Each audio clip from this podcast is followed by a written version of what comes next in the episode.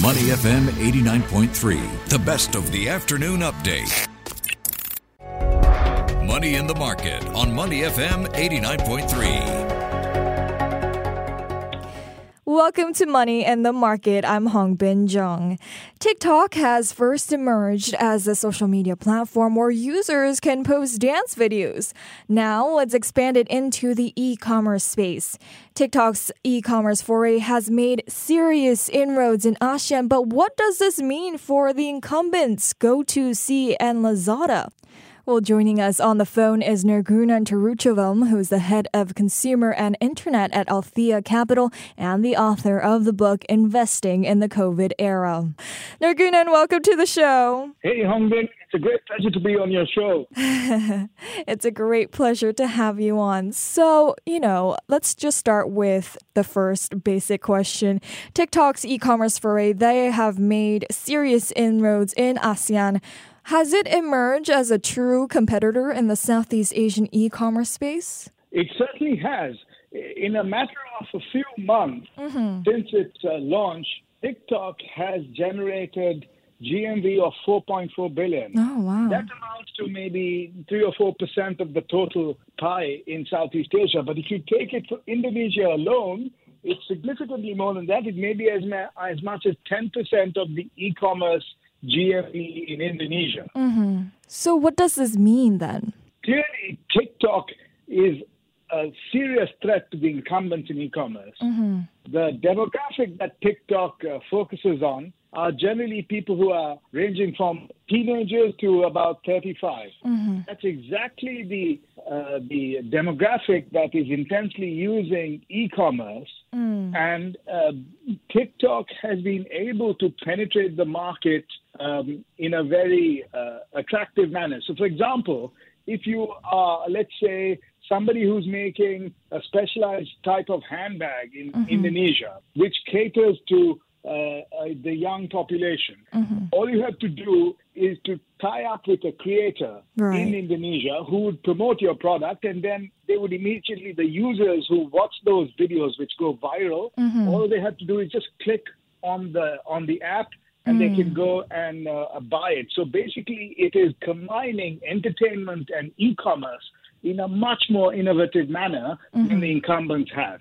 So, based on this, what are some of the implications for the e commerce industry? For one thing, the elevated valuations that people such as Sea Limited, GoTo, mm-hmm. and even La- Lazada have enjoyed cannot be expected to continue. Mm. There is a new kid in town, and this kid is brash, innovative, and is about to dilute your market share. Mm-hmm. So watch out, old folks you've got to be on the top of your game. So it means that they are. Uh, so TikTok, it seems like it's a big threat to GoTo Sea and Lazada. Yeah. That's correct. That's correct because Lazada and Sea are principally e-commerce platforms. Mm-hmm. You don't go to the Lazada app to get entertainment. Right. You don't go to the Shopee app to get some sort of uh, insight on dancing or some type of social media interaction. You go there for shopping. Right. Here, you're combining the entertainment and the e-commerce in a manner which is almost seamless. Mm-hmm.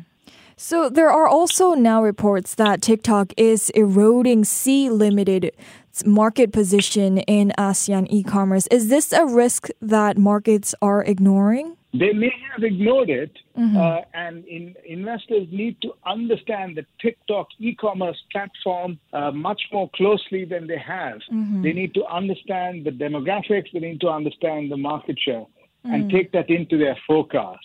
Mm, okay, okay. So does this mean that TikTok has the capability of overtaking, overpowering over incumbents like GoTo Sea and Lazada? The situation is very much in its early days. Mm-hmm. Uh, one cannot extrapolate uh, on the basis of a four or five month launch and see uh, TikTok overtaking, completely overtaking the incumbents. The incumbents are well entrenched, well funded, and have a huge following. Mm-hmm. They have logistical advantages.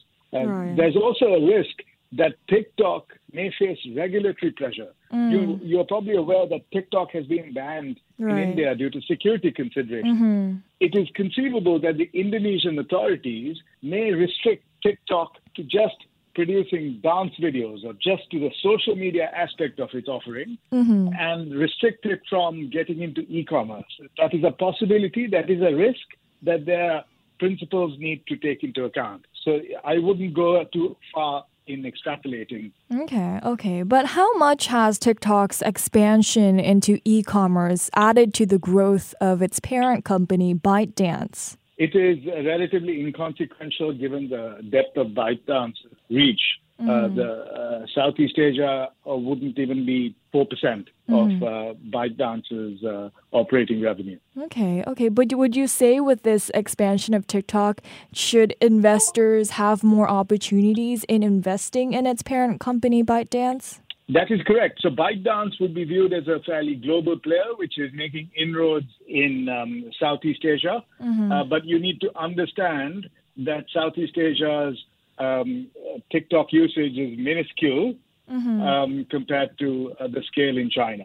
Okay, okay. Well, what about in Singapore? In Singapore as well, it is uh, emerging. Mm-hmm. Um, in Singapore, TikTok is not active in e-commerce just as yet. Mm. So if you look at the TikTok app in Indonesia, mm-hmm. you can go from watching the videos straight into the e-commerce platform. You can click on it. That, mm. that facility is not available here in Singapore, as far as I'm aware. Mm. Uh, just to put this into perspective, TikTok has over 1 billion monthly active users. Mm. That is by, by far and away the largest platform of its kind. Southeast Asia is a relatively minuscule part of its overall operation. Okay. Okay. Well, thank you so much, Nirgunan, for joining me today. No problem. It's a great pleasure to listen to you and to speak to you. It's a pleasure to speaking to you too.